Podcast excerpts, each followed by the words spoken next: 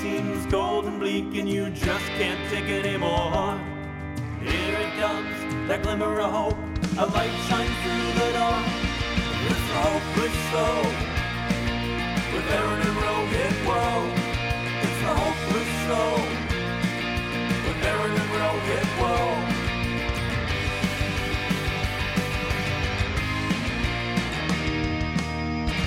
We did it.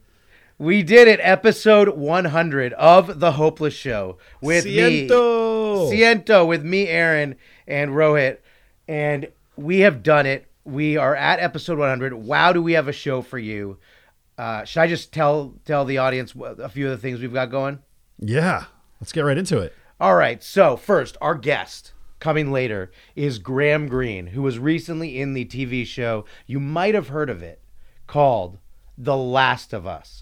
Also, Graham is an Oscar nominee. He's the star of many, many, many, many amazing films. He was nominated for uh, Dances with Wolves back in the day, an older, uh, older movie. He's been in Die, uh, Die Hard. He was in Die Hard um, one of the stars of that. More recently, he was in the uh, the 1883, the the show from uh, one of the Yellowstone series.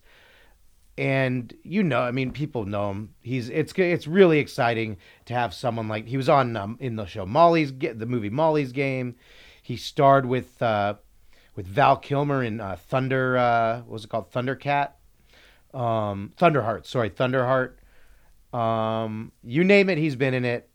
So Including your own film, Tar. Oh yeah, and he was in his biggest title to date is the film Tar, and it's just great to uh, to have someone like Graham join us and talk about everything from the the uh, the Last of Us to to his career to just whatever's on his mind because he's a he's quite a guy. So very excited to have him. We also will have I, I was at the World Baseball Classic, so we will have on the ground reporting from the World Baseball Classic, and you Rohit were at South by Southwest, and we'll be having on the ground reporting from some of the panels from South by Southwest, and then we're gonna have a double banger of our regular show.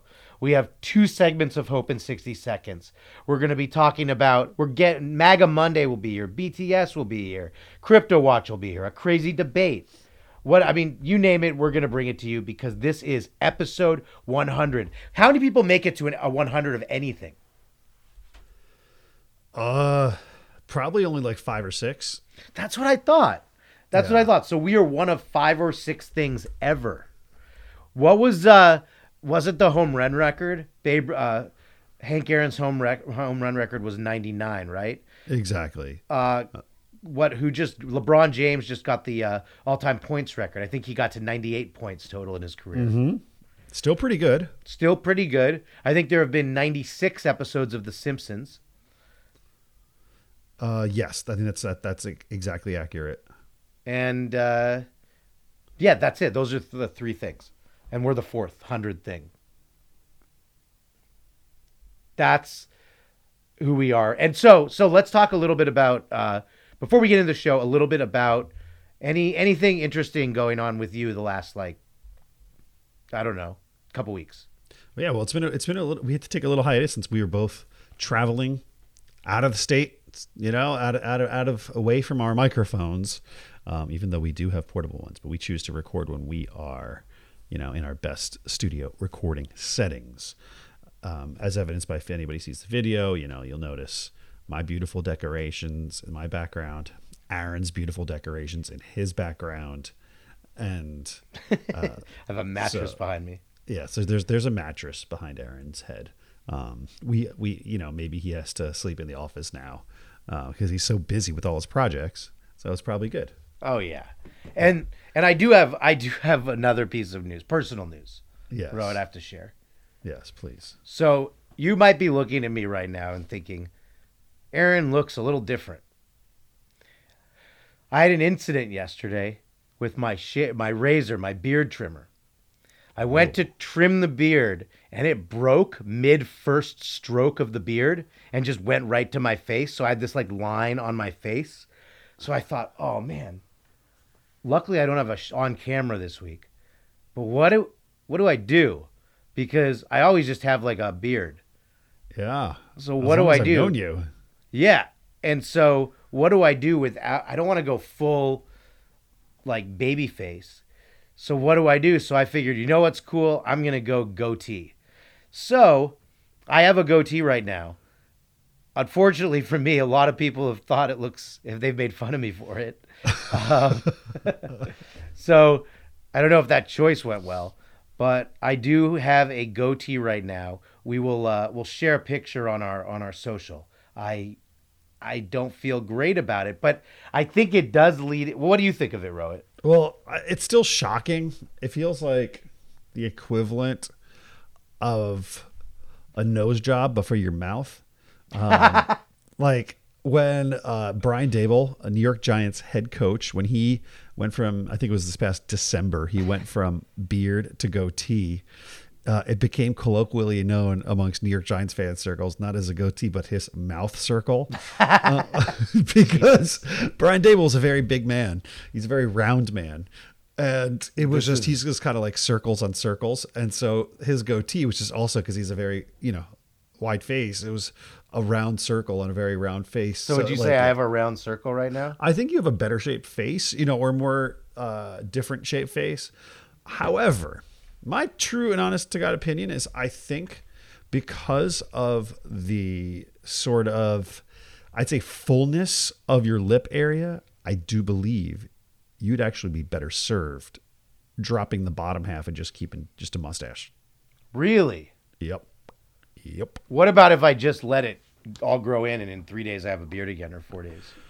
You could, but then use this opportunity to learn something about yourself. And here's the thing you can do a halfway mustache, right? And I've done these in the past where you keep your upper lip and you keep your flavor saver, which is right below your lower lip. Mm-hmm. And then you just get rid of the rest. And it kind of that balance. Johnny Depp does it all the time.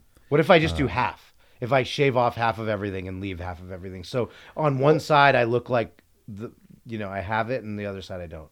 I mean, that could also work as long as it's not half, where it's equal amounts taken from either side of your mustache, just leaving the middle. Okay. That I think would be um, a little problematic in today's day. You don't think if I did what if I did the left half of the mustache and the right half of the goatee? I honestly, I'm I'm here for it. It's not my face, and I think it would make great Well- social content. Well, this is the segue that we needed. yes, Because if you remember in the last episode, we were talking about if I should submit to the BYU Virgin Club. They had asked if I would like to be a the Virgin of the Week.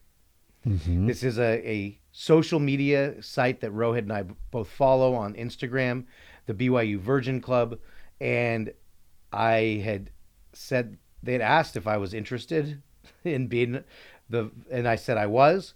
So then I asked them what I what they would like in my submission, and they said send a photo of yourself that we can use and a brief two to four sentences write ups of what virginity means to you. So I think this is a perfect opportunity to send a picture of my face, and if I did the like half on one side, half on the other side, but didn't mention it at all. they'd be like, this guy's really committed to his virginity. Yeah. you know this is fully authentic. Yeah. I think it's the perfect cover. You could and should work for the CIA, which is a little bit of a teaser, something we're going to get to later in this talk.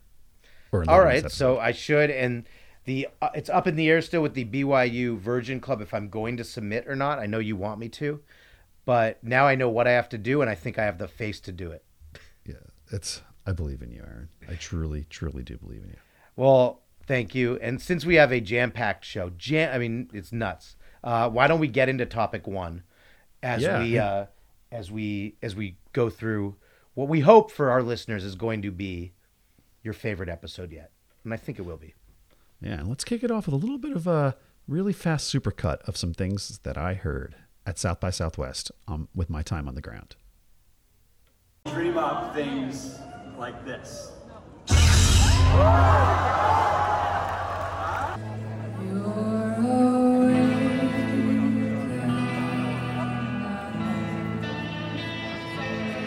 And my daughter Inez told me something like, Daddy, how do you want me to learn about the world we live in if I don't take risks? What the f- fuck? What is happening right now? man? Wait, is it the pl- Oh wait! Oh no! Oh shit! Oh, let's go, plane! And I came across this program where your brain can interface with a computer. We're going to listen to In the Black Hole.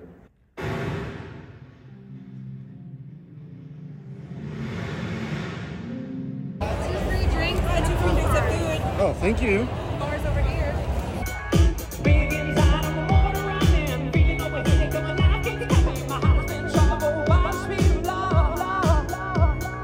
And so, with exoplanets, one way we can study them and study their atmospheres is by looking at ones that pass in front of their star.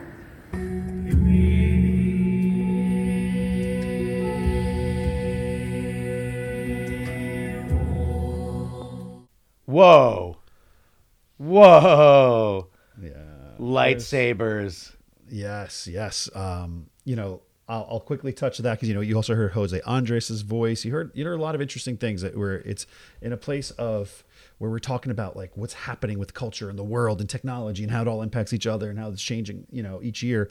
Uh, I think there were some really. It's it's sometimes you feel jaded when you don't get some of the big breakthrough. You know, technology or or or you feel like everything kind of feels the same. So I did find that there was a lot of lot of really neat things. And one thing that I thought was the most interesting was when Disney did give us a look at their almost possibly real lightsaber. So Star Wars fans, like he pulled out this this this lightsaber. For those that can't uh, visualize or can't see through audios, um, it's think of a, of a real lightsaber, but the base is probably almost 80% longer than a regular one. And it has no top. It's just, rather there's no blade. And then he hit it, and then a blade grew out of it. And it's like boom, wow, wow, wow. Whoa. And uh, I posted that to Twitter, uh, and that started to blow up. So now, actually, ABC News just put that video on their reels. And Really? Yeah. Um, so it's kind of everywhere. Again, I'm not getting paid for anything. Uh, so that's really fun. Rohit's good at Yeah, that. I'm really good at having my stuff being hit in major places and not getting paid. But anyway, that was fun. But what I really, really do want to talk to, and this is a topic for some of the listeners that have been around that we had with our guest, uh, actor Mark Gessner, aka Matt Gessner, AKA Max Kaiser. uh, Max Kaiser. Yeah, we're we're when whenever he returns to our show f- again, you know, he is a recurring guest. Um, we will continue to purposely not remember his name or his work. Now, the what we talked about was a little bit of AI and some of my fears to it. And I would say, Aaron, looking at the thousands and thousands of available talks and panels and sessions you could go to at South by Southwest in Austin, mm-hmm. so many of them were about AI. So many of them were about the promise of AI and all the cool things it can do for creativity, for work, for business, for personal relationships, for productivity, all of that stuff. But not enough people were making a strong point about the negative effects of AI. However, there was some talk, and I'd like to just sort of share my hopelessness with you this Yeah, week, please. Aaron, and listeners about artificial intelligence. Now, there is some, you know, there have been some recent updates that we've seen in the news, even outside of South by, where GPT 4, which is the fourth version of a uh, generative, gen, uh, a generative AI, meaning an AI that constantly learns and is able to sort of interact with you, and it's it's, it's understanding from your inputs, and it continues to grow and factor those in. So if you guys have used Chat GPT, it's something very similar. Now, like the first AI was really like like GPT one was all about kind of having a bunch of inputs that are already that coders have written in, and then the AI would answer as an output. Then GPT two was like that was giving it kind of like access to like websites and stuff like that. But GPT two was like giving access to books. Um, and then GPT three was giving it access like really to um, like a network of the conversations and aggregating other people's conversations and with the with the AI and just really making it all more encompassing. Now GPT four was just deployed, and you know what GPT four is, Aaron? Now, No. it's giving AI the ability to make even more moral choices on its own. People are saying it's going to revolutionize moderation. They're saying that GPT-4, um, one of the one of the guys, the main guys behind it, one of the developers, he's like, this is going to eliminate hate speech on the internet. What? So that that immediately is a very is a note that scares me a lot because how you How? define hate speech is in the eye of the beholder, right? There's the legal definition, which is you know always changing, and then there's the definition of people that want to advance or prevent the advancement of other people um, versus their, themselves. So I think that there's it's very very scary to rely. We've already talked about a lot of the censorship and you know uh, to rely now on robots to censor is to me a really scary proposition. But this is not even just where it gets scary, Aaron. And this is not even the part I'm most Okay, scary uh, about. I, I I have some thoughts for yes, you. yes. Please jump in.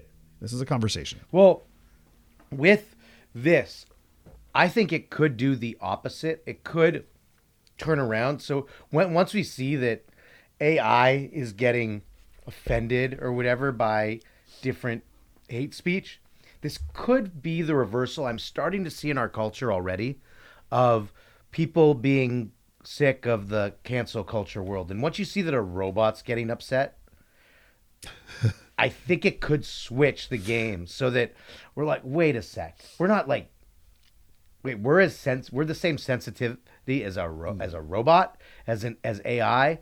We don't want to. We're humans. We we have tougher skin than fake skin.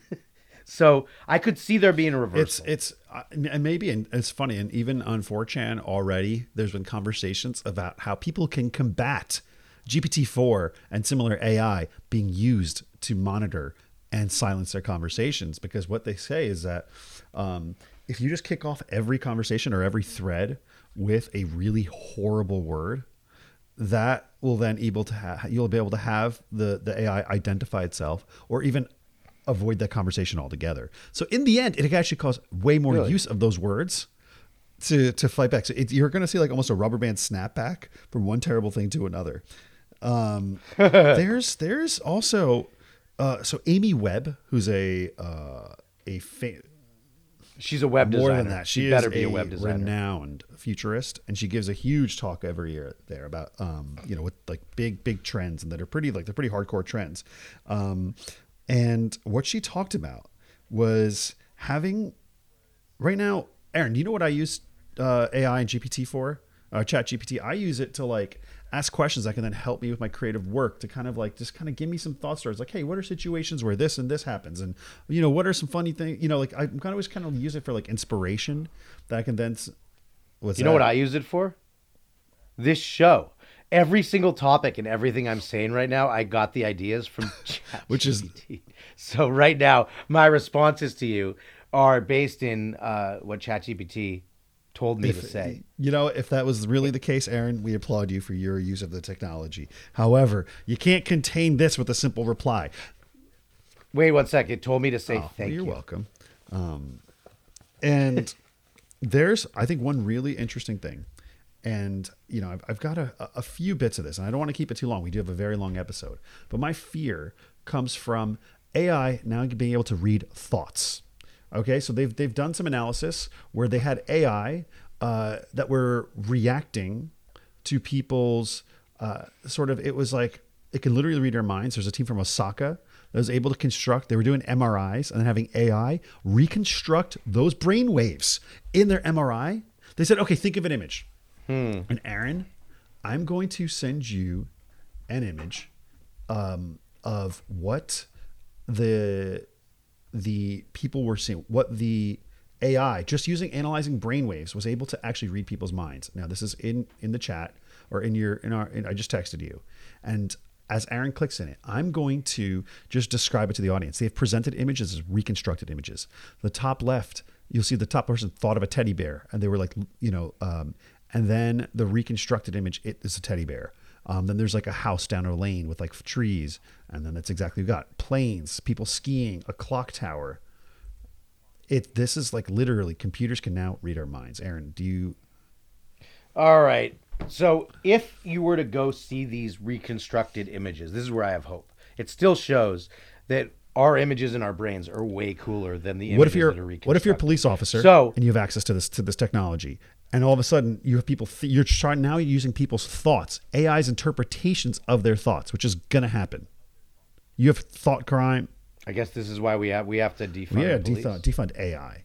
Now, defund AI. I don't actually believe in defunding the police, so I just want to make that clear. But I do uh, with your reconstructed images. Like there's a teddy bear, and then there's a reconstructed teddy bear that sort of looks like a deformed cat that has a big growth on its neck. Then there is a picture of a house with people walking, and instead it looks like a bad Monet picture. Then you have a plane, and it's a regular airplane flying, and the thing below it looks sort of like a white It's a turtle. play. Ah, yeah. And then next, I don't know. These are a little weird. The clock tower. Anyway, yes, there there are. I think that AI is problematic for uh, a lot of reasons. Um, I think this only means that we have to push as humans to be that. I hope so, but AI is only going to get smarter, and the fact that that governments, police forces are going to be using it. Imagine what China's going to do if they are then tracking. They're not only tracking what people, their impl- citizens are saying online. They're track. They're going to be tracking what they're thinking of, and then ima- imagine Well- Russia does it. Imagine we do it. Well, like like you know what? Like, you know what? Um like totally. Guess what? This is why this show is going to keep going because we have to keep the show going until we get to a point when AI takes mean- over the world. And that gives me hope because that means we have a purpose with this show to go keep going until AI takes over the world. And once Rohit and I get taken over by AI, hey, I recommend you keep listening to AI Rohit and AI Aaron, but we will be Yeah, I mean, and you can't then. replace or will you artificial notice? intelligence can't replace you when you don't have intelligence. So that's why we're safe. We're protected. We're safe. We are we have been marked safe. To Yes, and, and- artificial yes. intelligence. There we And- go. And the last thing I'll say and move on is that it's kind of sad, kind of funny, um, but yeah, to ending on a note where the one thing that Amy Webb did say that this is going to be the death of search because people aren't going to be looking for answers. It's going to be the era of recommendations. Um, people aren't going to be on discoveries because AI is going to anticipate what they want, what they want to see, and it's never. They're not going to search anymore because AI is going to know what they're searching for and give them a curated list according to what AI determines what happens. It means less human interaction. It means we are just going to be spoon fed and spoon fed, and we're not going to look for answers ourselves. And the answers will be hidden because everybody's going to trust the AI. So anyway, yes. If there's any robots listening out there. Um, I mean no harm, but I want the end of Oh, if there are if there are any ro- robots listening out there, please like and subscribe to our show. Uh, leave a good review, five stars if you're enjoying this show, robots, and that gives me hope too. We can get more. Uh, we can get even more listeners and more uh, Yes. reviews But, uh, from let- robots. Let's move on. Hope thanks, thanks for robots for all your listens. So we're gonna go on to our next segment, and we're gonna cover all the segments that you've grown to like on this show, and we even have a crazy submission and uh, and some hope fulfilled at the end of the show. But right now, we are going into a brief segment that we call Crypto Watch, where we have been analyzing the state of cryptocurrency and the crypto world, the um, unregulated fin- uh, currency world. And this week, there have been crazy things happening with regular currency that I find to be very interesting and might give us hope for cryptocurrency. Because as we know, there were some bank issues and a few banks uh, imploded. And you know what that did to crypto. Rohit? It made it go way up. People started trusting banks less and crypto more. And I think crypto went up like seven or eight percent just because of that. And so I think we've done this segment for a while. We've gone through a lot of trials and tribulations with this site, with this topic, because crypto was doing really well, then it was terrible. We've given recommendations on this show. If you're newer to the show about crypto that we think would be good, again, we don't want anyone to take our advice, but that we think would be good. None of our predictions have been correct. But in this case, I think this gives hope for a brighter future for crypto because of the bank collapsing. What do you think? I hope so. bec- I mean, to have institutions that are independent or hopefully independent of the absolute mismanagement that our government has been put doing with our money over the many years and the mismanagement of the corporations that and them taking advantage of rules and them continuously getting bailed out at the cost of the taxpayer and yes many have paid off their bailouts but some have not and No, like Biden said that they're everyone's going to get their money, but our 100 billion dollar safety net is going to go way down so that everyone can get their money from the bank collapsing. So the government is helping here. But part of the reason we got into this mess with these banks in the first place is in 2018 there was some uh, further deregulation of uh, of banks. So done by the government, which led to this possibly happening, and then the government's now having to come and bail it out again. So it's uh, it's a mess. Yeah, it's it's it's it dates back further than that. It uh, yeah. Oh, of course, but there there were some things taken away in 2018 that probably yeah, but this was also the fact that this bank was going out of their way to being a little bit risky with what with how they were spreading their money around. The fact that also, uh, you know, that banks you're only insured for the first two hundred fifty thousand dollars. Um, yeah, that, Oh, that- right. there's there's just a lot of fuckiness, and but it gives us hope for crypto. I think yeah, how so? because people aren't going to trust banks as much, so they're going to be, oh, you know what, we should put our money in crypto. That's at least stable enough now. It's actually going up a bit. And you know, it's it's sad that we need to get to a place where we have to abandon, I think, or find ways to show that there is. It, it- this is going to be accelerationism in many ways. I think, though, what hap- what needs to happen is our economy obviously is headed for really bad times. This could just be icing, you know, or look to the scratching the surface for where how bad the economy is going to get. Um, and there's we Yeah, we're fine. oh we are not. We are absolutely not. And the sad part is is in order for us to even have any sort of lessons we need to actually suffer. And fortunately i guess part of the hope for me is we are going to suffer pretty bad. Um, and then maybe the, those of us that held on uh, to some of our old crypto as you're saying can at least find some solace. But yeah this is like going to tank retirements. This is there's there's there's a lot of bad stuff that's coming that's going to be happening in the economy Well, my hope is that I don't think that's going to happen. I think the uh, just like World War III did not happen like you predicted. I think that uh, the tanking won't happen like you're predicting. Okay, I mean, we'll, we'll see, but it's this is not a good economy right now. This is a very, very, very poor economy. We're in trouble. Yeah, we'll see. It's, it's We'll see. It's not our debate. We're going to get to our debate, but we'll see. We we have different takes here, which leads us to our Yes. sports update, because a lot of times we talk about sports things that are going on right now. In this case, I was at one of them. So let me just I'll let me play a clip of of being at the World Baseball Classic in Arizona. Well, heading to the World Baseball Classic, uh, it's going to be wild. There are people everywhere in all kinds of different country uniforms. It is so wild here in Arizona at Chase Field where the Diamondbacks play. Big stadium. I've never been there before. It's going to be wild. I'm going to try to bring you a sound from the game because Mexico, United States, it's going to be nuts. The cheers, the jeers, big rivalry. It's like the World Cup of baseball oh man, there's people walking down the street and you see people are covered head to toe in Mexico stuff. People have their face painted. This is gonna be wild. USA, Mexico. Here we go. On the ground. Aaron here. Out.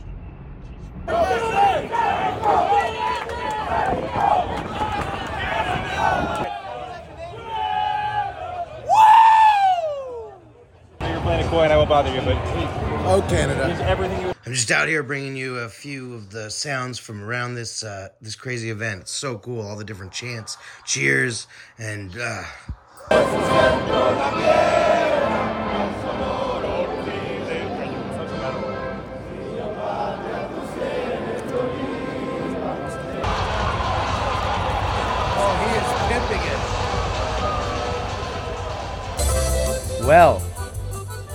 crowd was nuts, I- right? that must have been so electric. it was it felt like a the energy was nuts it was like a world cup thing like i was saying and it's it was like the passion with the fans the enthusiasm all the outfits it was just it was contagious it was just it was so exciting walking around the streets of phoenix and just seeing people left and right just with full of energy and passion for their country, for baseball, for it, it was it was truly something. And then to see the USA get destroyed. This is America's sport. Like it was invented here, and Mexico destroyed the U.S. Was wild. It was just like, I mean, U.S. is pro- is going to still advance, as is Mexico, but it was just nuts to see how much more passion, at least in that first game. The second game they had a Canada, they U.S. had more passion, but the first game it was like, oh yeah, they're just trying to hit homers, whereas Mexico played as a team and a country, and it was it was uh, exhilarating to watch, and I recommend everyone. Well, the finals are I think in a week.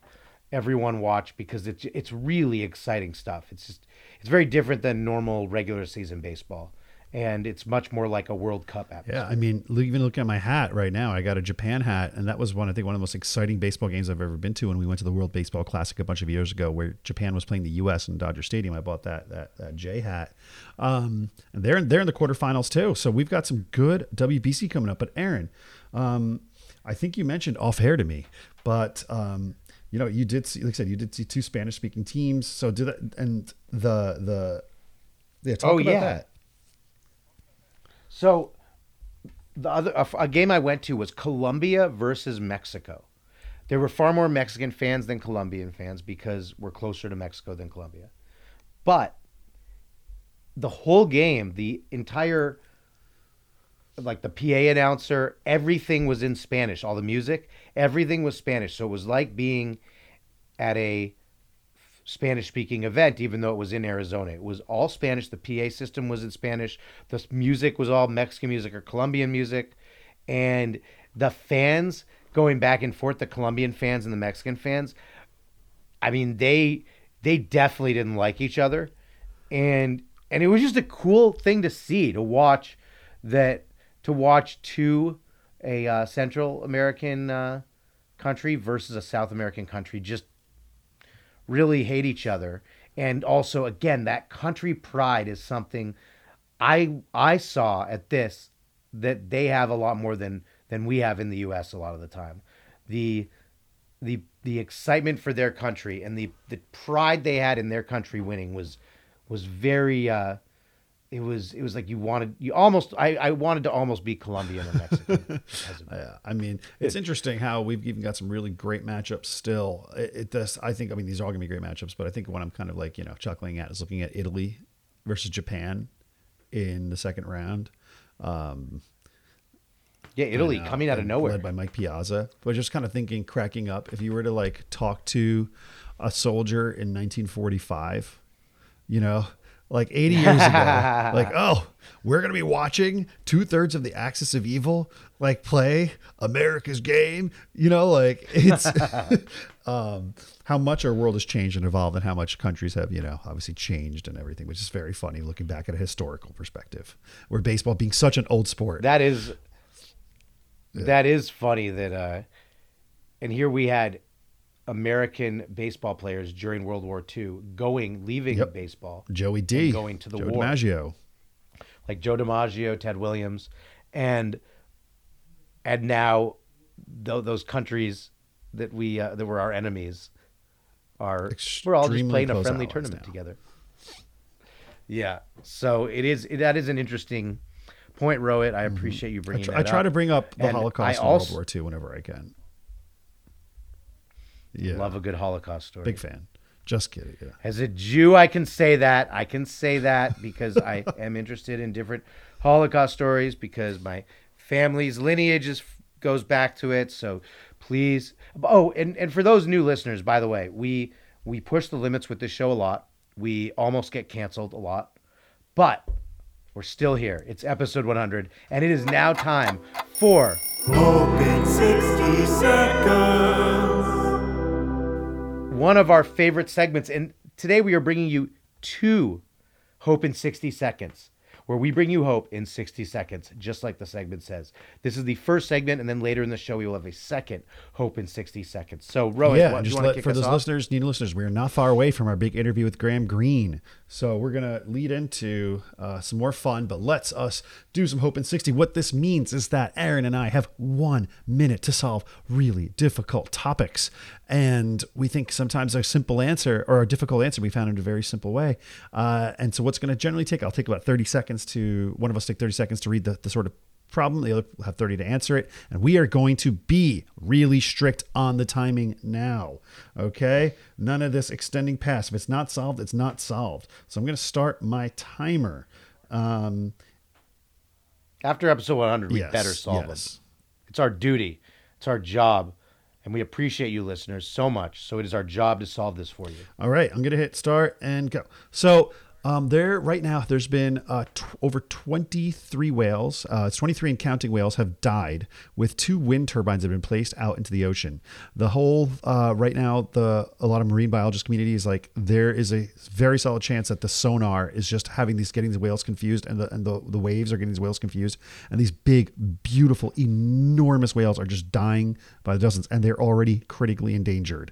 And right now, uh, it's being classified as um, oh there's there's needs more context because oh we're not there's not enough evidence to support this but there's no other answer right now so we're losing the whales help aaron what do we do with these stupid turbines Stop the sonar. Stop it. Stop it immediately because whales are a beautiful creature, and we must stop the uh, the technology that's going on to that might be killing them, even if it might be killing them. too bad like the death like the death penalty. If you might be innocent, you can't shouldn't be killed. I say that i'm goes for you whales. i'm too. with you and right in time right in time Hope so. I, I think I and then we give a we give Save a the hope whales has always been a big, a big, big thing. So let's let's us do that. And also, the sad part is now there's hundreds of these turbi- uh, turbines that are about to be installed um, across the ocean. Yes, Stop I the turbines. Do whatever I can to fight the whales. Anyway, save the whales. Next one. Next one. Um, we go from whales, and I'm going to start to worms. Now, in China, there was a video, a viral video of a uh, city in China where it was raining worms out of the sky. Thousands and tens of thousands of worms splatting on cars, sidewalks, people. People thought this is this is a fake video, but actually, it was all about um, you know Mother Nature picking up these worms after heavy winds and then just carrying them over a city. Um, gross. Aaron Hope. I have no idea why you feel hopeless about this. I think that is awesome. I would love if it rained worms here. That would be so cool. I would take videos of it. I'd go out there. You know, in the Shawshank Redemption at the end, when Tim Robbins finds gets to free land and he puts his arms out like he's free now. I would go out there and just embrace the worms. I feel so much hope in this, and I hope it rains worms in our country and in Los Angeles. It rains so much here already. Let it rain worms. Okay, I guess I would mix things up. It has been raining a lot here. Okay, fair. I feel hope. I'm hope right, the hell great. out of that. Cloudy with a chance of worms. Thank you for thank you for Okay, bringing me hope. great. Okay, this was not the intention, but you're welcome. And um, the last bit that we uh, before we move on um, are because we're gonna this we're gonna do Hope at 60 in two phases today. The last one is a very interesting story, and I'm gonna start now. And so we have the Mexican president uh, Andres Manuel Lopez Obrador, he posted a photo of an Alux, which is like kind of a mischievous woodland spirit in Mayan folklore, an elf. He posted an elf uh, uh, on his Instagram, and he is completely convinced he saw an elf. And this is a president that runs a country. Again, Rohit, for the second time in a row, you have given me only hope. I wish all presidents would see elves. I think that imagine if Biden came out and said he saw an elf. Like, yes, some would say he has dementia. Others would, like me, would be like, "That's awesome. Where can I see the elf?" So this brings me tons of hope once again uh, that that if he sees an elf, maybe there's a chance that someday in my lifetime I will also see. Well, this just reinforces the fact that the majority of people running our world's governments should not be in government. So, or elves. yeah. Elves maybe he's onto over. something. Maybe he really did see it. I'm hope gonging that too. That just is exciting. I would love to see an elf today. I would love for it to rain worms, and then I look over to my right and I see an elf enjoying the worms with me. Um, Well, now we have a debate. Now that we've uh, done the first half, only the first half of Hope and 60, and then after the debate, we're gonna Yep. go right into Big Graham. interview coming But, up. Uh, why don't you? Why don't Why don't you bring uh, bring us? so the in our debate, is this this is about a very recent uh, patent that has uh, that ford has put out. And what they want to do is they found a patent that would allow your car to drive away from you and go back to the dealership if you miss your payments. Now aaron let's debate. Is this a good innovation to protect businesses and make sure people are making their payments or is it an overreach of technology I I uh, well, I'll add this. In Arizona, actually, they have a ton of those Mhm. self-driving cars. Now, they're wild. Like watching them drive around, and you have to like wait to cross the street before the car with no people in it drives. Just as a trip, it's really cool to watch. So I do think that those are cool. But in this case, I'm not a big fan of big business. I don't like anything that would help them more. And you never know why a payment is late for whatever reason. So I think this is an overreach. I do not like and for me i in one hand honestly if you fucking buy something pay for it and having But you never know what could be happening. Maybe it's it got lost in the mail. Like you just never know what might have happened. There could have been a credit card problem, and then to have your car leave you because of something that might be completely out of your control, because there are mistakes that happen all the time with payments. Uh, I just think that's yeah I mean for me it's funny. I i kind of side with business for part of this because pay for your shit. Um and i doubt it'll be after one this payment but my concern comes from if it starts repossessing itself and you've got like a baby in like the fucking car seat in the back or and then all of a sudden your baby and your car are gone in one fell swoop. That's scary. Or your pet. Yeah. or you know or you need it in terms of an emergency because you don't know the reasons. You're right. Um, but to me the biggest the bigger thing is this technology being placed into consumer cars. Remember if a company can put it out that means it has to go past government regulation Yep. right? Uh, that, that do this right Yep. and we know that our government will only make decisions based on either the lies they want to get votes or the money that they're getting from uh, you know from these various groups you know organizations capital you know the the, the corporations to, to approve things there's no other reason that any law is ever ever ever ever passed um, or any regulation so Right. now what you're saying now is you that means the government is and police are going to have access to be able to move your car to repossess your car. This is just another one of the reasons i am extremely against and here's something i'm very invested in technology but i think ai is the worst thing to happen to our world since possibly the creation of the nuclear bomb. I'm not even be, that's not even that's to me that's not even an exaggeration. I'm not even just being you know a bit silly. And i think things like this where we are having autonomous repossession of cars is putting all the power into the people that do not have your best interests at heart without you even being able to control it. So, which is why I will continue to only drive non autonomous, even just manual transmission cars that are unable to be repossessed and drive themselves away. Um, So, I'm with you. I think I think that that this that Ford is on the wrong side of history here, but it's going to be the side of history that will be a reality. I don't like that reality. It's a hellscape. I think uh, a lot of lot of my a lot of my purchases are going to be repossessed now because they're going to fly away from me a lot. So this is depressing. Well, enjoy it while you can, people who try to rip off companies. Keep ripping them off until until you can't anymore. Enjoy it while you can. That's my hope. Take advantage of the system for as long as you possibly can. Go to Mexico with your car. Hide it there. Don't pay for it. Just don't get internet connected cars. no, please. Well, I feel hope in that we it, we're all about living in the now. We're all about living in the now, and in the now, again, take advantage of the system.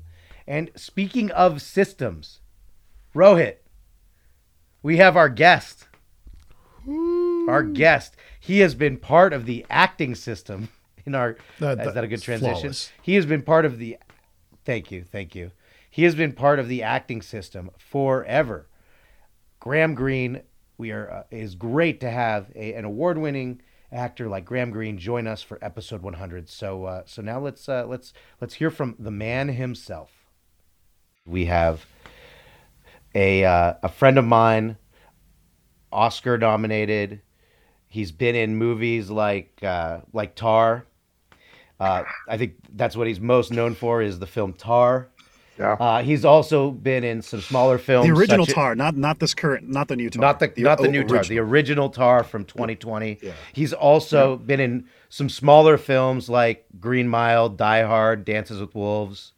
Um, Kurt recently Wind in River. the Wind River, which was oof, one my favorite movie of that year, a few years Yeah. ago. Um, Uh, and then uh, The Last of Us. The Last of Us. Another, another TV series coming out pretty soon called Echo.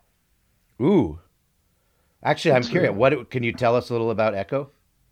Uh, no, I'm on an NDA. I can't really say anything about it. So all we know is the uh, is the title. So we could try to guess. Actually, Yeah, I know on- exactly what it's going to be about. It's going to be about Ecco the Dolphin, based on the 1991 Nintendo game, um, where you are a dolphin and you're hopping through rings, and it's really hard. I'm assuming it's- I'm 100% correct. No, it, it, it's based on Flipper. You know, the, remember the TV series Flipper? You know, the guy goes, Flipper, Flipper, and he's right there, like, "Ah, ah, ah, here I am, you dumb little asshole. Ah, ah, ah, Flipper, Flipper. I mean, all the kids have been asking for a grittier flipper, so we're getting it. Yeah, it. this guy, this one's got tattoos on his, he's all sleeved out on one fin. the, this is the There's last a of mohawk Flipper. haircut. yeah, he's wearing a, a dolphin thong. He's just all out. He's just, you know. He's right out there, man. we would uh i mean we've now just created a better a better whatever echo is i think this is even better Yeah, it will be. Uh, Echo's pretty interesting. It's a pretty interesting film. well we have Can you say uh, the uh, the network? Uh, it'll be on Disney. It's Oh. Marvel. Oh, Marvel, Marvel, Disney. I don't know how many names they changed it. How many uh, contracts I signed? Oh, you're working for Marvel? No, I'm working for Disney. Well, Disney is Marvel, really. So what's Marvel? it is. It's Disney. okay. Well, what's Disney? Uh, Marvel. Okay. Just a circular reference. Yeah. You know, It's it the like never-ending- film I saw. The guy said, "Hey, World War One, they're walking along, and he says, "Hey, look, there's a hawk." And the guy says, "That's not a hawk, it's a kestrel." He says, "What's a kestrel?" He says, "A hawk." Go figure. uh this is these are uh amazing anecdotes i think we're, we're i think we're teaching everyone uh, about uh about life lessons and that uh that nobody Well, this knows was a great interview. Yeah. Yeah. Well, it does. It does go back to what um, the uh, great screenwriter uh, wrote in his his book uh, Adventures in Screen Trade. William Goldman. Uh, he wrote, said uh, about Hollywood, nobody knows anything, and I think I, I think know. this proves it. I know we did. Uh, what were we doing? Maverick, and the late Richard Donner, who I just loved, loved him so much. He's a great guy. But uh, Goldman, he wrote it, and he's standing behind the monitors. And Donner comes up, and Mel and I are standing there, and he grabs our scripts and he throws them over his shoulders and says, "Now go act." oh, whoa! Right in front of William Goldman. So said, what what does he do? we both of us looked at one another and says, "Dick, what, what do you want us to do?" And he says, "Act. You're actors. Act." what? What? Give us some kind of scenario, of anything. I don't care. We'll ad lib our butts off, but just give us something, a crumb. What do you want us to do here? And he he said something, and we went, "Okay." So we spitballed it around and made up a bunch of crap, and he shot it. And he, he was laughing his ass off. Donner was laughing to beat hell. And, and Goldman says, You know, I think I heard one of my words. The Yeah. So Don- yeah, the. Donner's laughing to beat hell. He's laughing away. Then he stopped and he went, Do it again, only funnier. okay. So Oh. what? Uh, so did it end up? What ended up in the on screen? All the stuff that we ad libbed. Oh, really? None of none of the script ended up on screen. From the one of the most prolific screen screenwriters of all time. His secret was to just let everybody ad lib. So Yeah. That's Oh, how he man, I did Raiders of the it. Raiders of the Lost Ark. Was uh, was completely ad libbed the whole movie. Yeah. Well, Perfect. uh, the, the one uh, the one scene, uh, uh, uh, Harrison hurt his back, and he couldn't do this fight sequence, and the guy that was swinging that big scimitar on practice for a whole week doing the moves, and Harrison couldn't do it, so he, the guy comes at him with the scimitar, and he goes, "Oh God!" pulls out a gun and goes. That was Oh, the end and of the that's, scene. that's what's in the movie. Yeah. wait, that was improv? Yeah. Yeah. Wow. I had no idea. A uh, That's amazing. and uh, yeah, Graham. How I mean, we did a little together um, with uh, with our movie, but how often do you get to improv versus uh, versus stick to the script? Every chance I get. Like in uh, in Tar, you got to say, uh, you, you got to call me a name. Yeah. Yeah. but you're such a. Yeah. Can I say it? I yeah, say you it? can say it. Aaron said to me something, and I said, "I said, you're a Greenwoods boy," and he goes, "Yeah." And I said, "But you're such a pussy." and guess and guess what's in the movie? And guess what's Everybody's in the calling movie? him. Everybody's calling him a pussy in the film. That's right, because I think your and your character in that movie, I think you were like sitting like outside, kind of like there's a fence behind you in front of a park, I believe, right? Yeah, that was yeah, that that was a scene, tar maybe, pits. That was the It tar tar pits. This was right. this was in his like cave, and Oh, it was just yeah, like that, his that room was a nuts day. That was a nuts day. Aaron didn't even have any pay duty backup. There was no cops, no nothing, no security. People are walking through between the camera and us, and this bus stops, and he goes, "There's a lot of films being made in LA. Oh, there's one now, just off to the right. If you'll notice, there's some actors standing. Shut up, shut up, get out of here. Yeah, but they do this all the time. They make films like even here at the Liberator. Get out of here. it's it's true. The Star Tours. It was like a Star. I think it was called the Star Tours, and it it knew exactly how to screw up a movie. Like that should be their thing. We screw up movies. Oh, there's a theme for you. They, yeah, I mean, they get paid to troll movies. People will pay they to do. get on their bus, and then they take money and they just ruin movies. Let's find a movie that cheapened out and did not hire a cop, and let's go screw that up. They just phone the SAG hotline and we'll see where productions are. Yeah, So we were true. actually we were filming on the exact same block as SAG. The sign it, for SAG is like next to SAG was where we right were down the street. right down the street, and we were doing something that they would not approve. Yeah, I know. I, I kept looking up at the building, going, "I hope someone, I hope nobody comes out. I Yeah. hope nobody comes out. Hey, what are you guys Yeah. doing? Uh, nothing, nothing. It's a mayonnaise commercial. yeah, Just say hi, say hello to my two signatories. the middle fingers. Uh, and uh, you know, one thing, Graham, for with with working with you, one thing I learned from you, um, and I'm guessing a lot of people learned from you because you're uh, a brilliant uh, at your craft, is uh, Thank the you. the eye trick, and uh, it'll always stick with me about. You know, everyone says, and in acting school and stuff, they always say, you know, you can't look at, at camera. But do you want to say the trick that you do?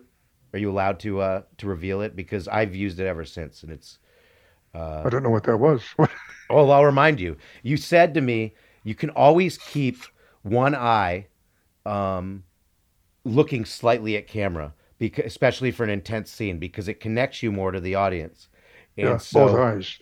Yeah. So- if the camera can see both eyes on a off shot, then you're okay, and it just adds another dimension. But if you turn like that, it just disappears. But if you turn like that, where you can see the lens with both eyes, and uh, it registers.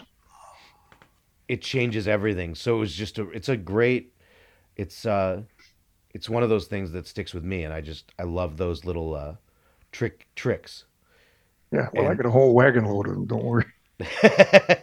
And I, I remember I noticed in Wind River when you do it, and it's like it just gets more intense. Everything feels elevated, right? Yeah, that's the whole point of the uh, the whole point of the exercise is to transmit to uh, the audience. Uh, it, it's like twice the feeling, I guess. I don't know, but it just looks better. And I um, learned that from I learned that from Steve McQueen. Stole it from Steve McQueen. I should say. really? Yeah.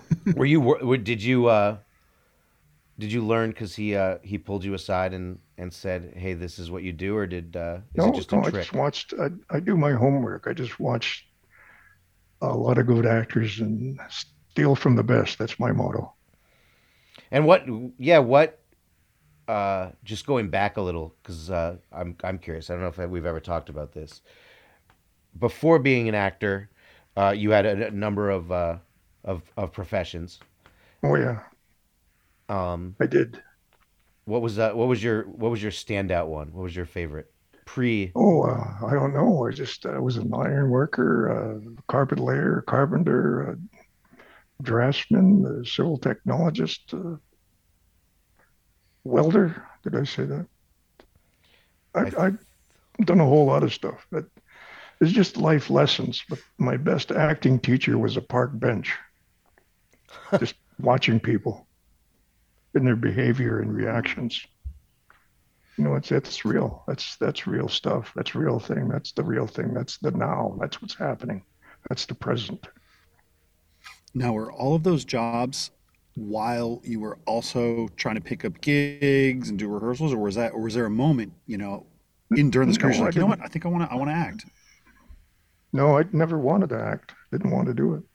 I was working. I had a partner when he had a four-track recording studio in Canada, and uh, I was quite happy doing that. And this guy came over and he kept bothering me all the time. He said, "You know, you you look really good on the screen." And I said, "No, I don't. No, no, I don't think so." He said, "Come on, man. Can uh, look? I'm gonna I'm gonna leave you a script here. I just want you to look at it. I'm making a little demo on it." no point because I don't I don't know anything about it and I don't no I, I'm not going to do it. So he left the script and he kept coming back every day. And he was banging on the studio door, and uh, I wouldn't answer it. I shut everything off, and he says, "I know you're in there. I can hear you breathing." so I opened the door and I said, "What do you want?" And he goes, "Did you read the script?" And I said, "No, I didn't read the script. I'm not going to read the script." Oh, come on, man. Just take a look at it. Okay, listen, here's what we're going to do. We're going to cut cards. If you win, I'll do it. If I win, leave me alone. So shuffle, shuffle, shuffle. I put the cards on the console. And uh, he pulled, his, he picked his card and I picked mine. And I looked at it and it was two of clubs. And so he No, it was a two of spades. I'm sorry.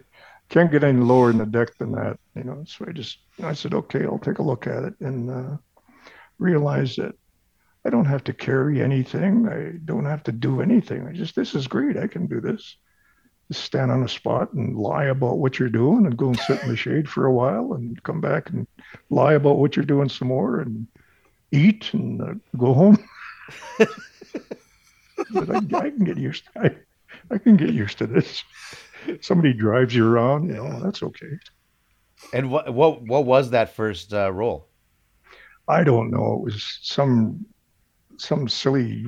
He he was a Western fanatic, so it was something to do with. Uh, I forget what it was about to do with. Oh, it was about a a, a, a guy from Europe came over with the first uh, first automatic uh, gun. It looked like an Uzi. Ooh. I don't know. But, uh, he gave. He, he was dying, but he gave the plans to this cowboy, and the cowboy went to a blacksmith and had it built. yeah, right. A blacksmith can build a. build it out that. That ought to do it. A little bit bent, but that's all right. Put it in the forge. Yeah, they're hammering. Made it out of old horseshoes. Sounds like it sounds like this film is ov- obviously a classic. no, it never, and nobody ever saw it. So then, Which how did that? thing. How did the movie that nobody ever saw lead to you doing movies that people did see? I don't know. I did a couple of theater workshops and I started working in theater, and uh, somebody saw me on stage and they wanted me to be in a production at the Canadian Broadcasting Corporation. So they did a screen test on me. They, they hired me for a, a day to do a screen test, basically, while I was shooting the stuff. Then I got a audition. They called me for an audition. Then I took over. I was a uh, an executive director for an uh, an arts organization for a couple of years that, that handled uh, actors, native actors, and uh, I'd pick all the juicy parts good audition for them. Not not tell anybody. I got to go to England. I got to go to England. I got to go to South America. I got, got to go to Norway and work there. So that was that was pretty good. And then Hollywood came coming. Yes, yes. This uh, weird place called Hollywood. Then they they found you. Yeah, they Who found did- me. I tried to hide, but they found me. Important question. Now, important question. Coming, you know, you talked about England, South America, Norway. Now, the big question, like everybody's wondering, is once you made it to Hollywood, did the craft services get better or worse compared to like Norway and South America? Oh, they're about the same. I know Norway we had fresh fish every day and uh, pickled herring and onions and things like that, and uh, good bread, really good bread. But, uh, I guess, catering's is catering, you know. You go, I call it grazing at the craft food table. You walk over there and you look at it, and you don't take anything away. You just walk over and look at it, just to know it's there. and then you go get a Snickers bar. Yeah. Years Um, ago, I, I, I couldn't afford to eat. Now they're paying me not to eat. You know. and uh, and then what what what was your uh, your first Hollywood uh, role? I actually don't know which uh, which was uh, the Uh. first big one.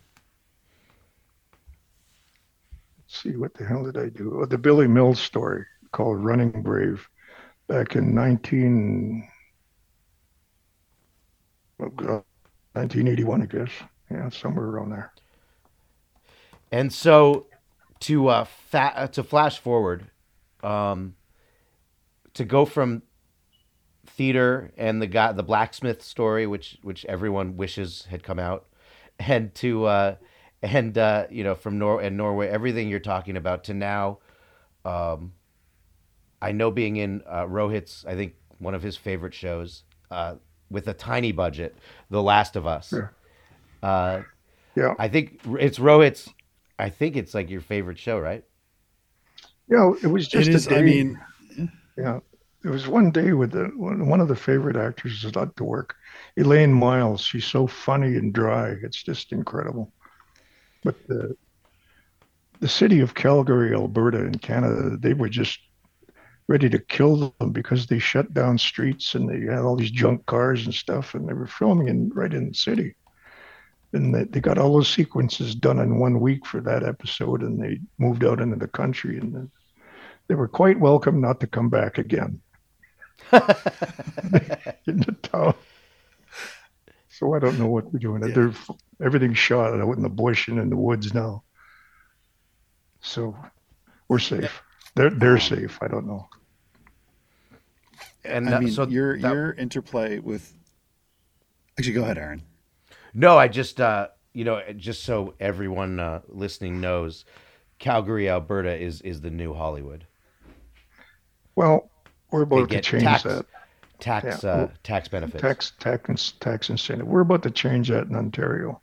A friend of mine named uh, Stephen Wallace is putting together a six-stage studio in northern Ontario, and uh, because there's a certain line that runs through Ontario. Above that is a 35% tax break, which is Ooh. 10% higher than down south. And that's a lot of money when you're talking, you know, 20 million bucks. That's a lot of money to be put back on the screen. So that's Yeah. that's good. and good for Ontario. And Rohit, you I know you have a couple uh a couple Yeah, questions. yeah. I mean, yeah. So Graham, Aaron, and I have just been, uh, you know, just been going, kind of going back and forth, just like, oh my God, there's a million things we want to ask you, but he promised me some dedicated time where we could talk about The Last of Us and your role on the HBO mega hit Okay. right now. Yeah. Um, now, just it. Oh, it's it's the biggest show on television. Really? It is the biggest show.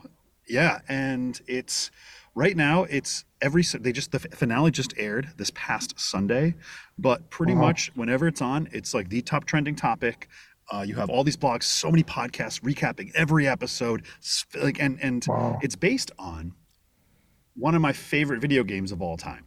Now, my question is, so as you're kind of like, uh, I guess you're you're reading the script. Were you familiar with the franchise, or have you played the game, or was it something completely new to you? Well, I'm I'm 70 years old. I don't sit on the couch with a little thingy and go. I don't do that.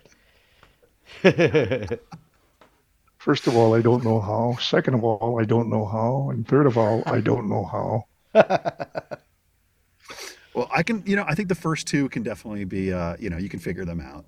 Um, now, when uh, when you were, uh, I guess they, they so they flew out to Calgary, and was it a was a one day shoot? Yeah, it was just one Pedro day. or cool, cool. And how was uh, any interesting stories from set? You know, any anything fun happen? Like, what was uh, what was your whole experience there? No, it was just uh, it was during COVID nineteen, so it was a bit difficult. Uh, they couldn't, nobody could line up for food, and it was the middle of winter, and uh, well, everybody got their food in these styrofoam clamshells from catering. By the time it got up to set, it was ice cold. So there's nothing like eating ice cold food, and you just you couldn't eat it. It was impossible. It's terrible. And Oh, but I in that guess it's true to setting, like yeah, filming filming in COVID something that massive with giant budget and I know high hopes that are now being uh, realized. Yeah. But during s- COVID, yeah, wa- was it hard to connect with uh, with the other um, you know the other people in the show, the other actors because No, no, we, we had face shields on because uh, because of makeup. As long as we weren't spewing stuff in their face, that's a, a different thing. I mean, it, it's airborne. Everybody knows that, I think. But uh, but it, it, nothing really changed. It was just uh, there was certain lot of protocols going on. I I started a film um, in 2021 and finished it up just sort of like in the high end of COVID 19 in Quebec. We were the first company to start back up in Canada. And everybody was masked up. And I don't speak French, and everybody's speaking French and English. and you couldn't understand what anybody was saying because they got masks on. You couldn't see their faces. And they're going, oh, bonjour, comment ça va? I didn't know what the hell they were talking about. so uh, so you can't be close to someone and you have no idea what they're talking about. That's perfect for communication. Yeah. And they're spraying disinfectant all over the place. I was sitting in the chair down when This girl came up. Her job was this. She had her disinfectant bottle. She had two of them on the belt. Looked like a gunslinger walking around the set for empty chairs. You know. And, uh, she pulled both of them and started going at this chair, but I was sitting downwind from it, and all this disinfectant come blowing over me. oh, ew, gross. I said, next time warn I mean, me. did she for at least God's have? sakes." Oh yeah. I mean, did she at least have finesse? Like, did she kind of like spin the spray bottles around her fingers and then then kind of squirt? You know. like- she should have. I don't know. She didn't do that. Um, Um, oh, I had a, I have a question about um, about Last of Us, and there's one line that you you delivered. I watched uh, I watched your episode last night because I I do Oh. my I do my research. Um, Oh, and do you? Yeah, yeah. You know, you know, I do some a, a third of the time. Yeah, yeah. Uh, so there was a line that you delivered that I just I wondered what it's like when you get given a line like this. Uh, when he says, uh, "I'm looking," I think it was something. I'll botch it, but it was something like, "I'm looking to go to go west," and you like, "Where do I go if I need to go west?" And you, I think, say, "Well, you head east," and it's just such a great line. So when you see a script with that, like what, what do you what do you do with uh, when you get given that kind of a a gem? Well, just say it. just take just take your time with it. How do I get west? You go east. it's it's nothing big about it, Aaron. Come on, it's just a line. it's just such a, a home Three run. words. Yeah. Three words. Uh, and what when you were doing that show because it's on the as as Rohit said, it's just such on the pop the lexicon of pop culture right now. Was there a hunch that this was going to be a big thing? Did people have that feeling? I have no idea. I don't know what they had in their minds, but uh, a movie is a movie is a movie until the population gets a hold of it and they look at it. Basically, everybody says, "Oh, you're working for Disney," and I said, "No, I'm working for you." Ah, basically, because you're watching it, you have to be pleased. I don't care about Disney. You have to be pleased. You have to like it or you don't like it. You know. Man, good to be Graham, huh? Yeah. I uh imagine just being hired always. Yeah. No matter what for tons tons of movies. I mean 175 acting credits. That's uh That's a lot. And just a lot. everybody, if you've ever watched a movie or a TV show in your life, there's a chance you've seen Graham Greene. Just Imagine just having that ubiquity. I want to be that ubiquitous. I uh, do too. He's uh, been in a movie with me. So he's done it all. That's basically a pinnacle of people's career is when they've done a movie with me. So agreed. It was an honor to have Graham on the show. And uh, yeah, every like there's no way that's what's crazy to be him. There's no way someone hasn't seen you in something. Cuz he's been in everything. I love it. Love it. Love it. Thank you, Graham. Thank you, Graham, for joining us. We look forward to more guests coming onto our show as we continue uh, for further episodes. But man, it was great to have him on. And now we get to go to a segment, a newer segment to the show. The segment is called MAGA Monday. Now, again, this segment is recorded not because it's Monday, but because the only thing that has an M in it as a day is Monday, and it goes with MAGA. So MAGA Monday, no matter what day it is. And this MAGA Monday, we wrote we have two pieces of the topic. This is uh, for our, you know, our favorite group of people, the the MAGA people of our country. But the my, that's a joke, not our favorite group. But I do have a favorite MAGA, as you might know if you've listened to this show before. George Santos, who I think is the Andy Kaufman of our generation. He just keeps pulling off brilliant prank after brilliant prank on the US government and the people of the United States to he is still in office. Like this man is still uh, congressman out of Forest Hills, rich part of, of Queens. He's still in office and he has pulled some of the craziest falsities of any person ever. And he did it again today, Rohit. How does he, He keep did it again these today. The- what did he do? He just doesn't he doesn't disappoint. He's like the Beatles of politicians who do fraud. He is just constant. So so recently, and by recently I mean today, federal and state investigators probe Santos' role in a luxury yacht sale. so here's what's happening. Uh how how Santos, who has lied repeatedly about his resume and background, obtained money to help underwrite his house campaign is what people don't know. But he also helped underwrite a the sale of a 19 million dollar yacht involving two wealthy donors. And people are very curious as to how in the world he did it. And they there's not, not much more is known of this yet, but uh, there's like donors from his political campaign who helped him underwrite this. And I just, I am in awe of this man. It's like, it's like he so doesn't he disappoint. helped sell a yacht, but it wasn't a real. What was the? I don't. So it's it's hard to figure out exactly what's going on here, but Um, there there was a sale of a yacht involving two of his wealthy donors. So people who donated to his campaign. Uh, there was a sale of a yacht. Uh, the law enforcement interest, the law enforcement interest in the sale underscores the far reach of the investigations into the embattled congressman's finances. Uh, the Santos previously told them he collected referral fees by brokering these sorts of deals. So he was the middleman in this yacht sale, I guess.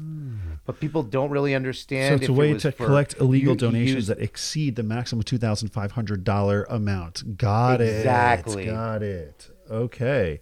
Well, that's not cool.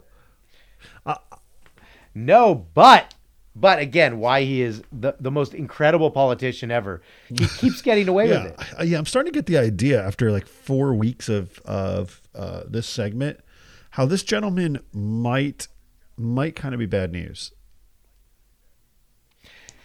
But what is bad news these days, Rohit?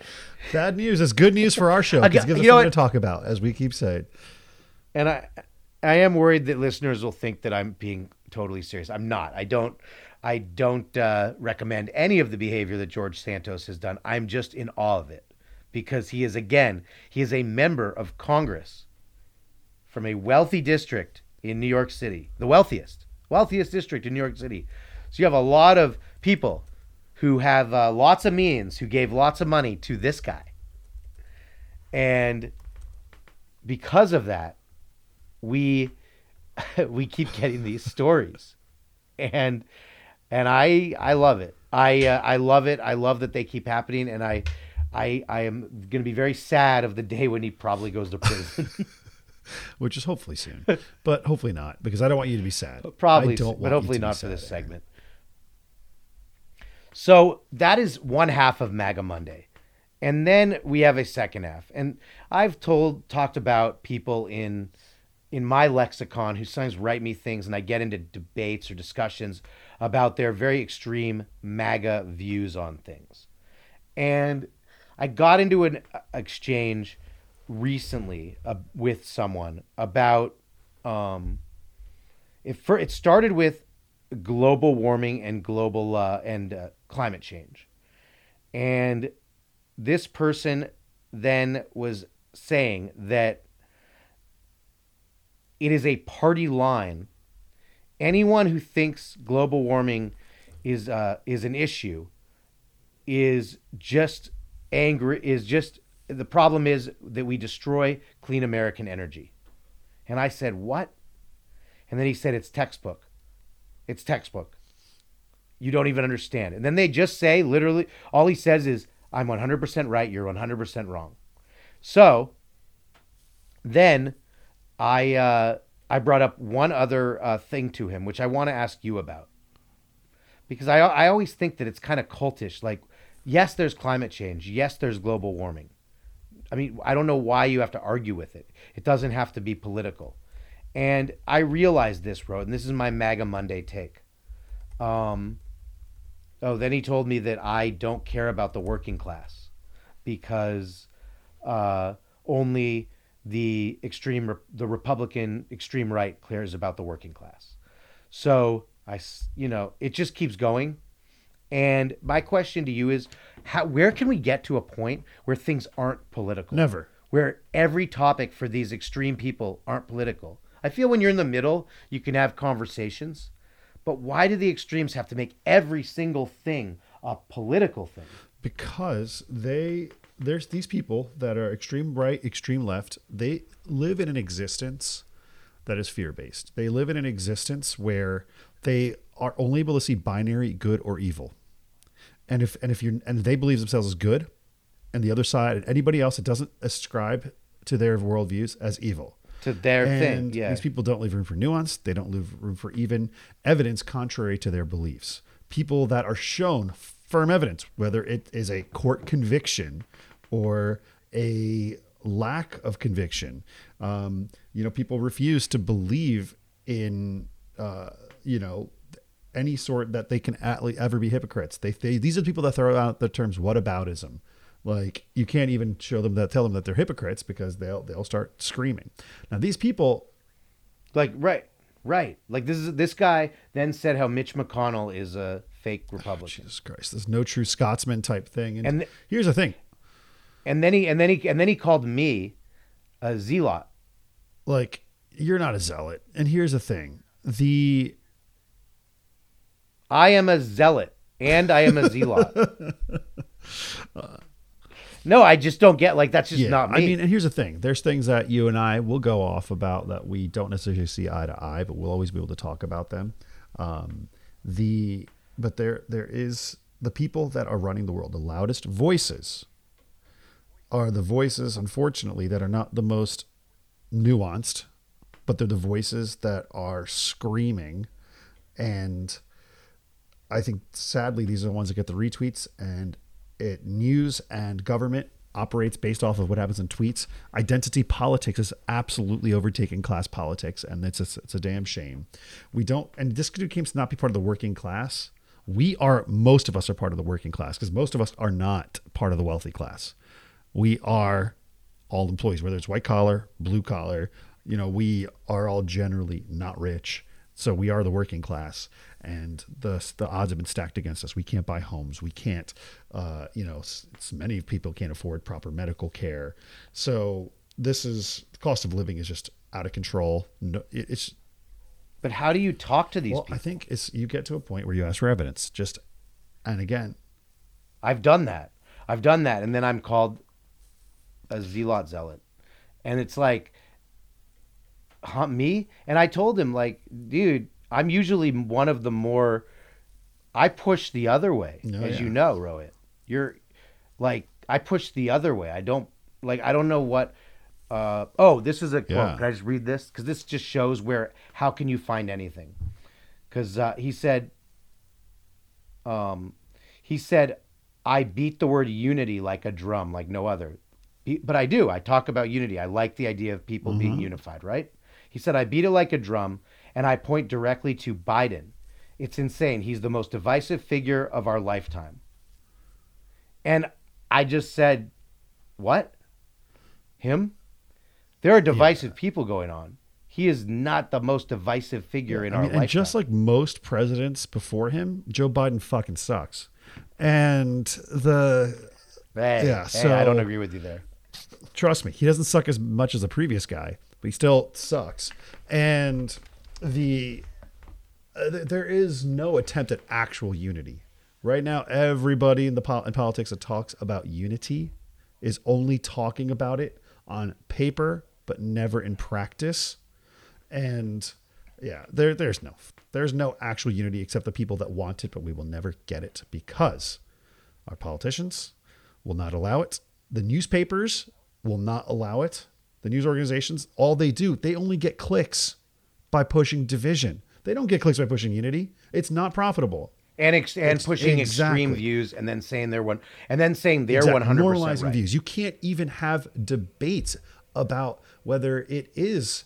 Uh, I mean, when you know, it's funny because a lot of the the, the vaccine uh, sort of skeptics that were silenced and all, all- a lot of things they're saying have like sadly been proven true, right? About what we know now about masks and the vaccine, and it sucks. I'm still happy I got fucking vac- vaccinated and boosted, but I, it's it's still very scary how they weren't even allowed to have these conversations. Science is not settled, right? Whether it's that or hormone blockers or the climate, I think you science. The whole point of science, it is never being settled. It is meant to be talked about, and anybody that wants to engage in scientific conversations. Even economics is a science. And a science means you are always Yeah. experimenting and learning. It is never, ever, ever, ever settled. And the people at the far left and the far right are the ones that firmly believe that they know the truth and that their science is settled. These people are not engaging in proper scientific debate.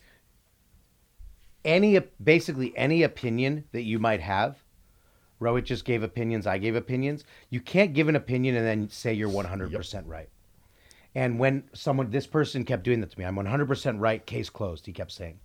Like, your opinion is not 100% right. It's your opinion. Just like it's my opinion, just like it's Rohit's opinion. Everyone can have an opinion. But for you to say that your opinion is 100% right means you are wrong. You can't do that. You can say you believe in your opinion, but you can't say that it's 100% right. There is no opinion.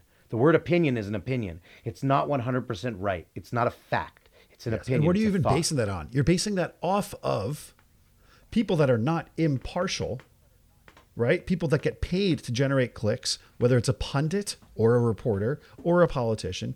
These people, nobody's, they don't have pure motives. They're driven to say what they're saying either by position, power, or capital. And so you're taking their word and just trusting it. Trust no one. Trust nobody that in the public sphere because they are not there with their own pure intentions.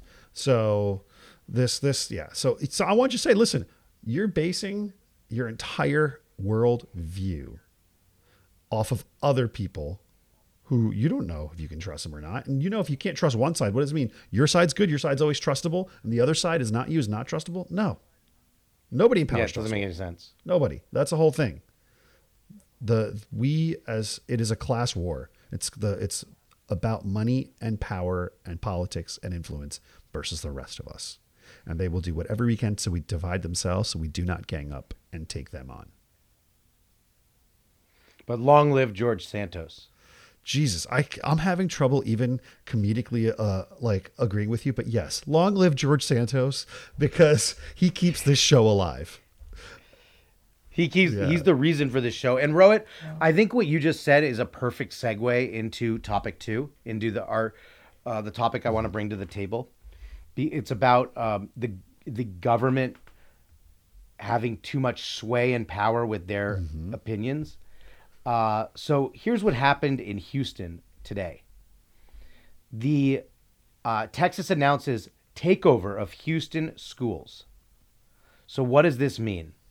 Texas officials on Wednesday announced a state takeover over Houston's nearly 200,000 student public school district, the eighth largest in the country, acting on years of threats and angering Democrats who assailed the move as political.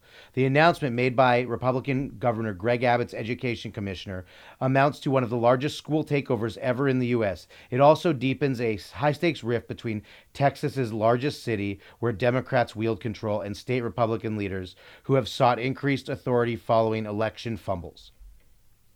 The takeover is the latest example of Republican and predominantly white state officials pushing to take control of actions in heavily minority and Democrat led cities. And I feel hopeless by this because it feels like what just what that article on this is on AP. What it uh this is seems like a big problem. Like I mean, you're it see you're, you're really politicizing the education system in a for and the people who are politicizing it are not the people who are the constituents of that district. here's the thing. This public schools district has been critically historically failing. And there's already been so much corruption that's been found in the school district with contracts and everything and the it, the funds are being extremely mismanaged not going to students and their test scores are so abysmal that this is like an emergency sort of like we need to stop something is significantly significantly wrong with the Houston school district. So But is the answer to have uh, to do what they're? I mean, it seems like they're going to be imposing. Let me see. They're going to be imposing uh, not necessarily what that constituency wants the, as part think of the the, education. constituency. These are the taxpayers right that are paying for their kids to be edu- Yes. educated and their kids are not being educated. So what so what do you think is more important? The state putting its hands in there being like yo we need to stop and see what the fuck is happening because right now these students are not learning. They have like historically low test scores. It's absolutely scary. And if you're a parent wouldn't you want somebody to come in and help or do you want the same uh, like the same corrupt people that are destroying the school system. Do you want them to continue doing that just because they're a teachers union? Well, then why does uh, historically when this has happened in places like Philadelphia and such, I think St. Louis, the it's almost never led to any improvement. They've never seen these kind of government takeovers of these school The districts have not led to any improvement. It just and these led schools to have been failing different. for time, some time. And if you look at the charter schools and the private schools in those same areas, you notice it's not a pro- and they're they're excelling. It's not a problem with the students because students from all diverse backgrounds are attending these schools, both public, private, charter. When it's only your public school systems that are critically failing, while the other ones are succeeding in the same area, then you know it's failing because of the people running it. And you do not let those people continue to run it. But it's also it's just financial. So, it's just financial too. look at some of the the uh, the the Houston the Houston uh, school system spends on average three thousand dollars less per student than the national average. Forget uh, forget you know big cities. The national average, they spend three thousand dollars less per student. So isn't that so maybe a problem? these schools that be good enough if they got funding three thousand dollars the- more per student? Or because look at New York. New York had their public schools are absolutely horrific. L.A., San Francisco, horrific public schools in in many many many areas that will get double the national average on funding. Is is money the answer? I don't know what the answer is, but I don't know that a takeover like this, where there's already a lot of um, a lot of problems in in questioning of what's being taught in the school systems, and who's in control of that. I mean, you have an I'm not sure if this is the in the same district, you know, same area, right next to each other. One that's run by run by one group, and the other's run by another. Same people, same students, same types of students, and you just look at the absolute difference. Then you find the common problem is the people running it, and often these charter schools are run for less money per student. So this is this is All right, I'll take that as I'll, I'll try to take some hope in uh, in that. Hopefully, these takeovers don't become politicized like we were talking about before, and instead just become about helping the students because that's what I hope for. And you know, I fight for that stuff a lot with the I Am Able Yeah, Foundation. I mean, if and watched stuff like, Waiting that. for Superman, and I just you know this documentary from like 13 years ago that was just talking about even in New York, big cities, like you literally have teachers that are spending that are that are being paid entire annual salaries for years that just go to sit in these rooms where the teachers are in detention because they can't be fired, but it's costing taxpayers and it's taking away from the students' money because you're paying teachers seventy thousand dollars a year just to sit in rooms the entire year because they're not allowed to teach, but they're not allowed to be fired, and like so much money is wasted. It's time for that to stop. Well, I will. I will take. Um, I will take your wisdom, and your uh, and your advice here, and I will give it a hope gong. Fingers and I hope crossed, It works. yes. that's what I'll say. I fingers crossed because we need something to give.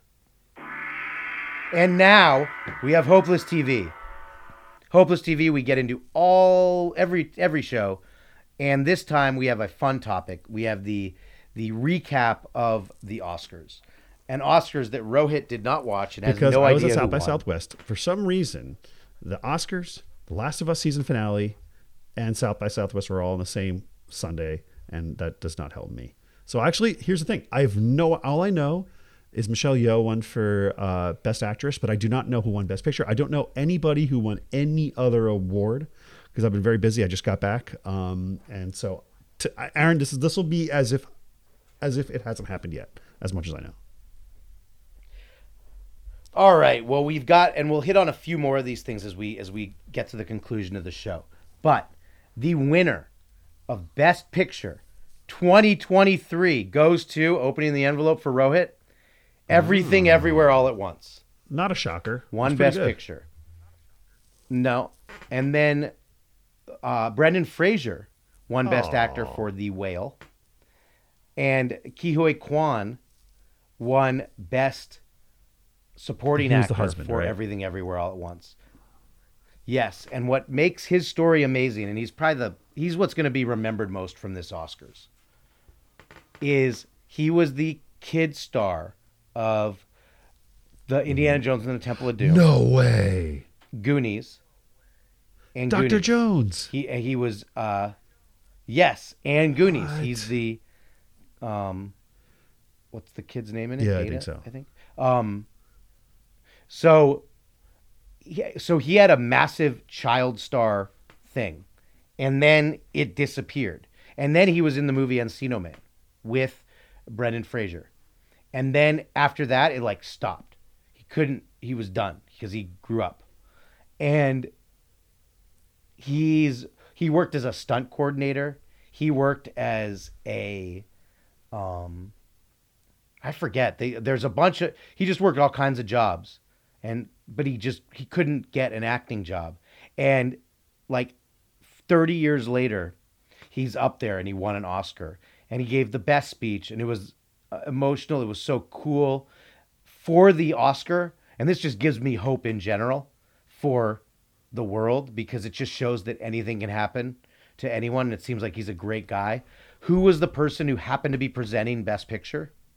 Harrison None other than Yes. Harrison Ford. So Harrison Ford gets goes to the podium to present, and there's one person standing up cheering in the crowd, and it's Ke Huy Quan by himself, just screaming for Harrison Ford. Because as a little kid, this was his like thing. Like they did a movie Indy. together. Probably, I'm guessing the biggest movie. Dr. Jones, Dr. Jones, the big, probably the biggest movie of that year. I'm guessing, and and it was him. These were the two stars of it. It was Harrison Ford and this kid. So he's standing up for him. Then the movie gets called and it wins. And Ke Huy Quan like runs up to the stage and just starts hugging Harrison Ford like a like a father figure. Just like and he's and Ke Huy Quan's like probably 50. But he was just hugging him like a father figure because of all people, he's the one who presented Ke Huy Quan's movie with Best Picture. And it was just it was a very very cool moment and i think it just shows for the hope that we try to bring in this show at episode 100 that no matter what you do no matter when you think all is lost there's always there's always hope in your life and in the world love it. That that's so heartwarming. And who won Best Actor over like starting or not starting uh, lead actor? Oh, Brennan, right, right, right. Brendan And who won Best Supporting Actress? For Uh. Jamie oh, from Lee Everything Curtis. Everywhere Wants. Wow. Oh and that that had a little controversy because she won and then in the you know they have like the squares yeah, which, yeah. with everyone's face for the reaction and angela bassett who was also nominated for Uh-huh. uh, for uh, wakanda forever her Uh-huh. face when when she did not win was Oh, very nice. And and I, I yeah, you're not really supposed to do that. So that was a point of I think Twitter controversy is Angela Bassett's reaction looked none too happy. And uh and she didn't uh Oh, and she didn't clap either. She didn't clap. When Jamie Lee and again, these are two actresses who have been around for our whole lives, right? Like they've Jamie Lee Curtis has been a star forever, Angela Bassett's been a star forever. And neither of them have won an Oscar. So how can you not be rooting at least like you know, one of your you know, not the uh you're not a 20-year-old starlet anymore. And you're both nominated and one of you is going to win. I just I, I think that was weak. Wow. Um, it's interesting because I, I, it's like as you're saying, I was like, oh, I want to see what how bad her her reaction was, and it's like just see the different news sources, the way they report it. Um, so New York Post says Oh, Angela? Bassett doesn't clap for Jamie Lee Curtis Oscar win, quote, kind of shady. But then Time says Angela Bassett's deeply human reaction to her Oscars loss. It's oh my god. it's like come, Come on. fuck on, man. Like Yeah, Jeez, really? yeah. Deeply human. At that time, You're an actress. You're a paid actress. At least at the very least, even like the article when you lose. the first sentence in this quote unquote article in time was i did not expect angela bassett to win an oscar for her role in black panther wakanda forever. That's her first sentence. But like come on. Even the artist that was defending her, What? saying it was deeply human. Come on. And so everybody that is there is Like- human. Literally everybody. I could say this, not at all relating to it being Oscar nominee, although Graham Greene, who was just on Mm-hmm. Cannes as an Oscar nominee, who did not win. Um, but I've been nominated for awards before and been in an audience and lost many times. And you know what you do when you lose? You clap and cheer for the other person because someone's going to win and most of the other people are going to lose. If there's five, you've got four losers. So your chances of winning are slim. But being nominated is great. And to not cheer on the other person almost takes away from even that pleasure and privilege of getting nominated to me. it takes it away from you because how can you not be at least happy that one of the five people that were that it, where it was awesome enough that you got the nomination well one of you won and four you lost but at least be a little happy that that other person man. won You're not gonna. Be a little happy you're already on the big stage you're already there so that was the that like the opposite of Ke Huy Quan was uh, was that to me. It was just like, come on, get over yourself. So uh, that's uh, that's the Oscars for you. And uh, oh, and the RRR song one too. I thought you'd be excited about. The- um, have Naatu Naatu. It was a song in Oh, an one. Indian Yeah, still film, like a not seen that. Bollywood kind of film. Well, they did a performance of the song, which was awesome, and then a live performance, and then it won. And it was like this is. Oh, was he funny? Jimmy Kimmel hosted the show. He had some good moments, you know, nothing, nothing amazing, but he did fine. It was like laughed sometimes. Some things were a little cringe, Okay. Okay. kind of what you'd expect. Well, Uh, and everything, everywhere, all at once. I really not my favorite it. It movie of the really year, but it won. But I'm just happy also my Asians got some uh, some rep some rep. Yeah, that's great. That was cool. It was uh, a lot of. Uh, it was uh, the Asian Oscars. They won the uh, like the Asian. Actually, lately it's just Asia. It's amazing because Asians historically have done terribly with getting roles in in cinema, and it's just been unfair. And lately, it's been a, a bit of a, a comeback. You know, Parasite, um, Everything Everywhere All at Once won seven, including the first time an Asian um, has an Asian has won Best Actress with Michelle Yeoh. So, really very uh, very cool to see um, to see that representation. I'm, just, I'm here for the Michelle after all Yeoh the Asian era. hate. She is fucking awesome. Um, so now we have, as we're going, getting to the end of this episode 100, but we have a couple more big, big things to cover. First, guess the BTS. For 100 episodes, Rohit, we have been massive fans of this band, BTS. When we started this show 100 episodes ago, we didn't know one song of theirs, but we decided. I think I did first, so I apologize in advance. But I don't really because it's made it this far. That we are huge fans of the band BTS and we have gone through the ringer with them. We've covered so many different stories about them. They've become really the biggest thing in the world. And so, can you, Rohit? Because Rohit always has to guess every week. Can you guess what happened with BTS I'm gonna week? guess one of them wrote a book. It's a great guess. Actually, that's one of your better guesses. Oh. And unfortunately, you're God wrong. damn it. But I really like that guess. Um, but because right now the band is on a hiatus, but there are rumors going around that in 2025 there will be a contract renewal and BTS will come back after they finish their military service well, well. in South Korea. Okay. So that gives me hope for our show that we can continue this segment and overuse this segment for many more years to come. And just to the ground. We want this segment to be like just we Yeah, just want maybe one day we'll, just we'll obliterate have them on the show. Oh yeah, BTS if you're listening, Yes. maybe after you're done serving we'll we'll have you on. Hope in 60 seconds. So, now we have our second hope in Let's 60. effing roll. Are you We ready got- We got, it, a few Rohit? here, and then we're gonna wrap up the show. Okay, Land, uh, I think Aaron, you're up first on this one, right? Let's go. I am. My hope comes in the form of Pauly Shore, the comedian and actor of such huge films as Encino Man, Biodome, Jury Duty, classics. And I just feel hopeless for Pauly Shore because he made was made fun of by Jimmy Kimmel at the Oscars because his two co-stars from Encino Man, Brendan Fraser and Ke Huy Quan, both won Oscars at the same time. and Pauly Shore hasn't done anything in years. Well, Pauly Shore will always be remembered So, for hope. "Hey, buddy."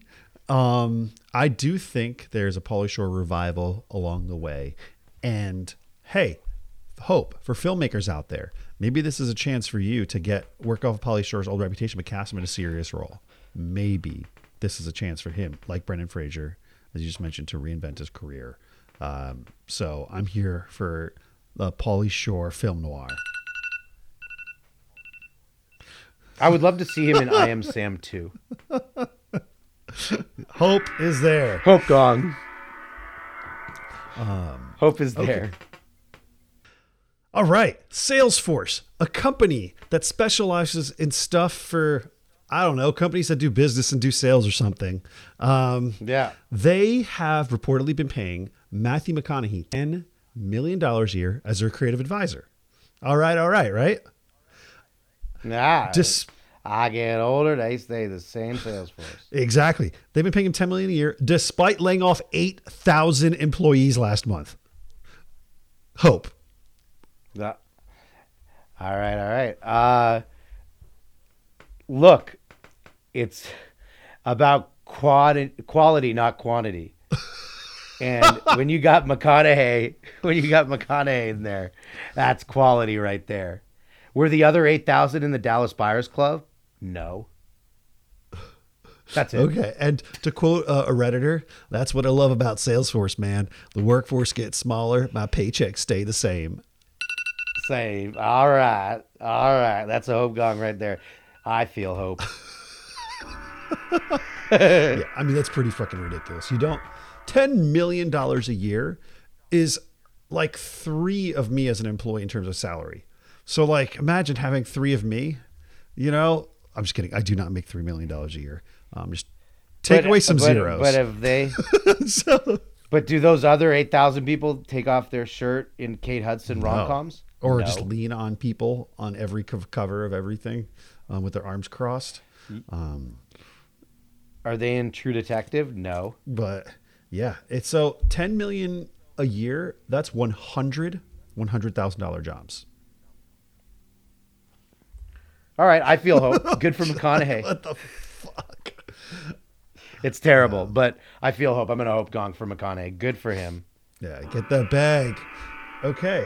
The Get it. next one um, is this one hurts a lot to read, um, but I'm going to do it anyway because I think it's the right thing to do. Um, and all right, so the Nate, so NATO, this is this is kind of a couple weeks old. They put out a tweet that um, it's meant to be inspirational. That goes like this, and oh no, I lost it. God fucking damn it. Uh, It's okay. We're still got 44 seconds. Um, oh man, oh man. This, you know, we're working against I'm the not gonna have many you know, we're going to make use of the time anyway. And the tweet here is yes, um, Ukraine is hosting one of the great epics of the century. We are Harry Potter and William Wallace, the Navi and Han Solo. We're escaping from Shawshank and blowing up the Death Star. We are fighting with the Harkonnens and challenging Thanos. What? This is a fucking tweet from NATO about the Ukraine war. All right, I have hope. That was the second Shawshank Redemption reference in this show, unplanned. And while that t- tweet is terrible to compare the Ukraine to these movies, I love the fact that we now have two Shawshank Redemption, my favorite movie of all time. Fine, fine, references fine. In you got it for a show. Shawshank reference. But yes, that this is arguably the cringiest tweet of this year already, and it's only one. Lives are dying left Yeah, and right. this was- it's terrible, but I'm hope gogging Shawshank. Shawshank, great movie. And now we get to finish our show, finish episode 100 with a submission and a little hope fulfilled. And we really do hope you have enjoyed episode 100. We've been so excited to bring it to you. Here is a submission. It is from Carl in Maryland. Uh, he wrote, "Do minority lives matter?" Question marks. Minorities are less to you. Give them tents like your governor. Zero, meaning in California. Uh, zero problems get solved under such stupid leadership. Uh, so, I mean, I think this was directed at me. So, sh- should I answer it? I guess. Yeah. Okay, so do minority lives matter? Yeah, of course they do. I don't know why you would think I don't think they matter. Well, Carl, I appreciate the very kind question. I do feel they matter. And so when you say that minorities are less to me, I don't think that at all. I have been nice enough to give my co host a platform on this show, and he's a minority, and so obviously, obviously, minorities matter to me because I have been. You're, you're pulling the whole. One of my co-hosts is a minority. yeah, so therefore, therefore it's okay, Carl. So I don't know what you're saying about about me, but uh, I know I know an Indian, and he's a co-host of mine, and that means I care. And yeah, of course, he yes, he sleeps in my backyard under a tent. And honestly, the fine. homeless encampments that you keep setting fire to, they have all sorts of people. you know, both minorities and not. yeah, I've seen so many of the whites Yeah. in there too. Well, by by the end of it, everybody's very crispy, um, kind of charcoal. So yeah, that everybody is the same color after you set them all those encampments on fire. after you set them. So, look, Carl, I don't know exactly what you're talking about here, but I do know. Don't watch the media. Don't watch the news so much. If you live in California, if you go to, I've been to other states too. Everyone basically has a homeless problem right now. Like it's just part of a lot of Yeah. society And you know, right and now. here's the thing: our homeless problem isn't exclusively due to poor leadership because everybody has poor leadership. But here's the thing: this is the you go. best place to be homeless. There's other cities that it's warm. Well, no, it rains I mean, all the now time It rains now, all the but- time, but most of the year it's really nice. You can hang out on the beach and literally. remember back when we had a remember back when we had a drought in October. Oh my god! Yeah.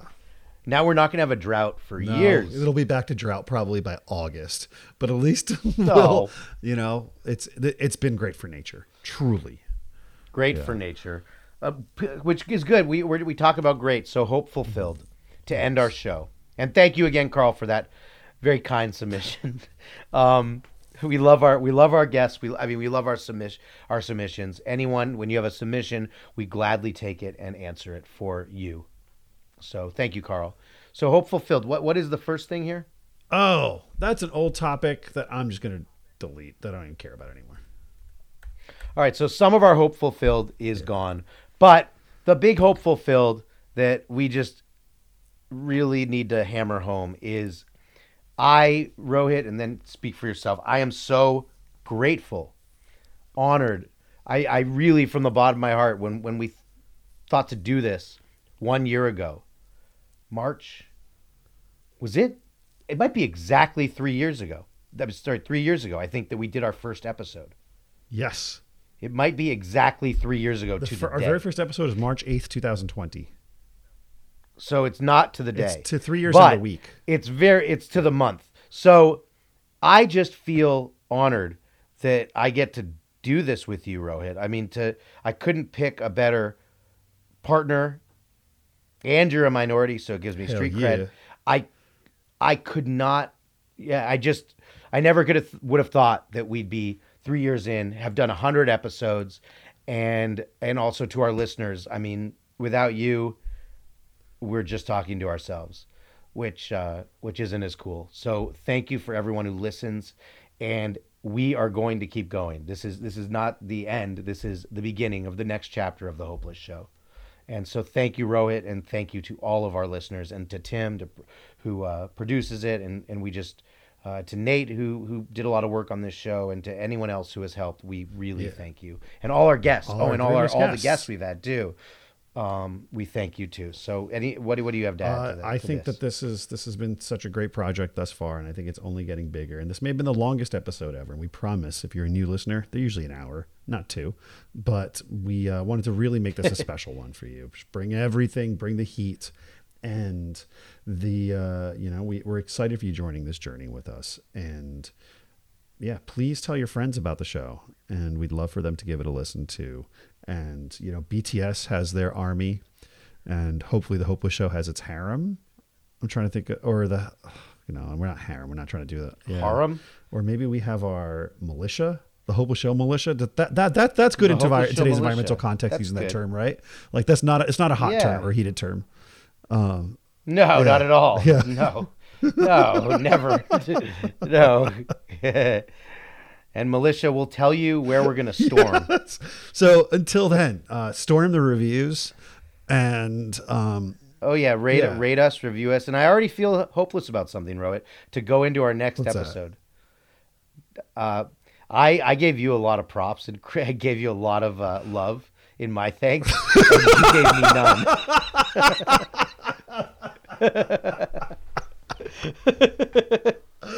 Okay, well that's a very good point, and actually you're right that it should go without saying. No, no, we you can't you can't make it up now. It just we're just ending this show. We are ending this show with that. You choose if you do or don't want it I'm, another I'm time. happy but you to work with a person that has hair and ears and and is able to like just you know laugh at all my jokes and uh, is just you know I couldn't ask for a better person to be um, sort of having this this you know discussion about the worst things in the world each week.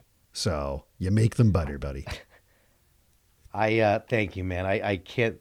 I, I don't know if in my life I've had a more sincere, sincere compliment, and uh, so thank you for that, and and thank you to everyone who who is listening and has listened. I'm Aaron, the Aaron Wolf, on social. He's Vohit for Rohit, the number four. We're the Hopeless Show on all social platforms. And until episode 101, stay hopeful. When the world seems cold and bleak and you just can't take it anymore, here it comes, that glimmer of hope. A light shines through the soul. With World. It's hopeless soul. With World.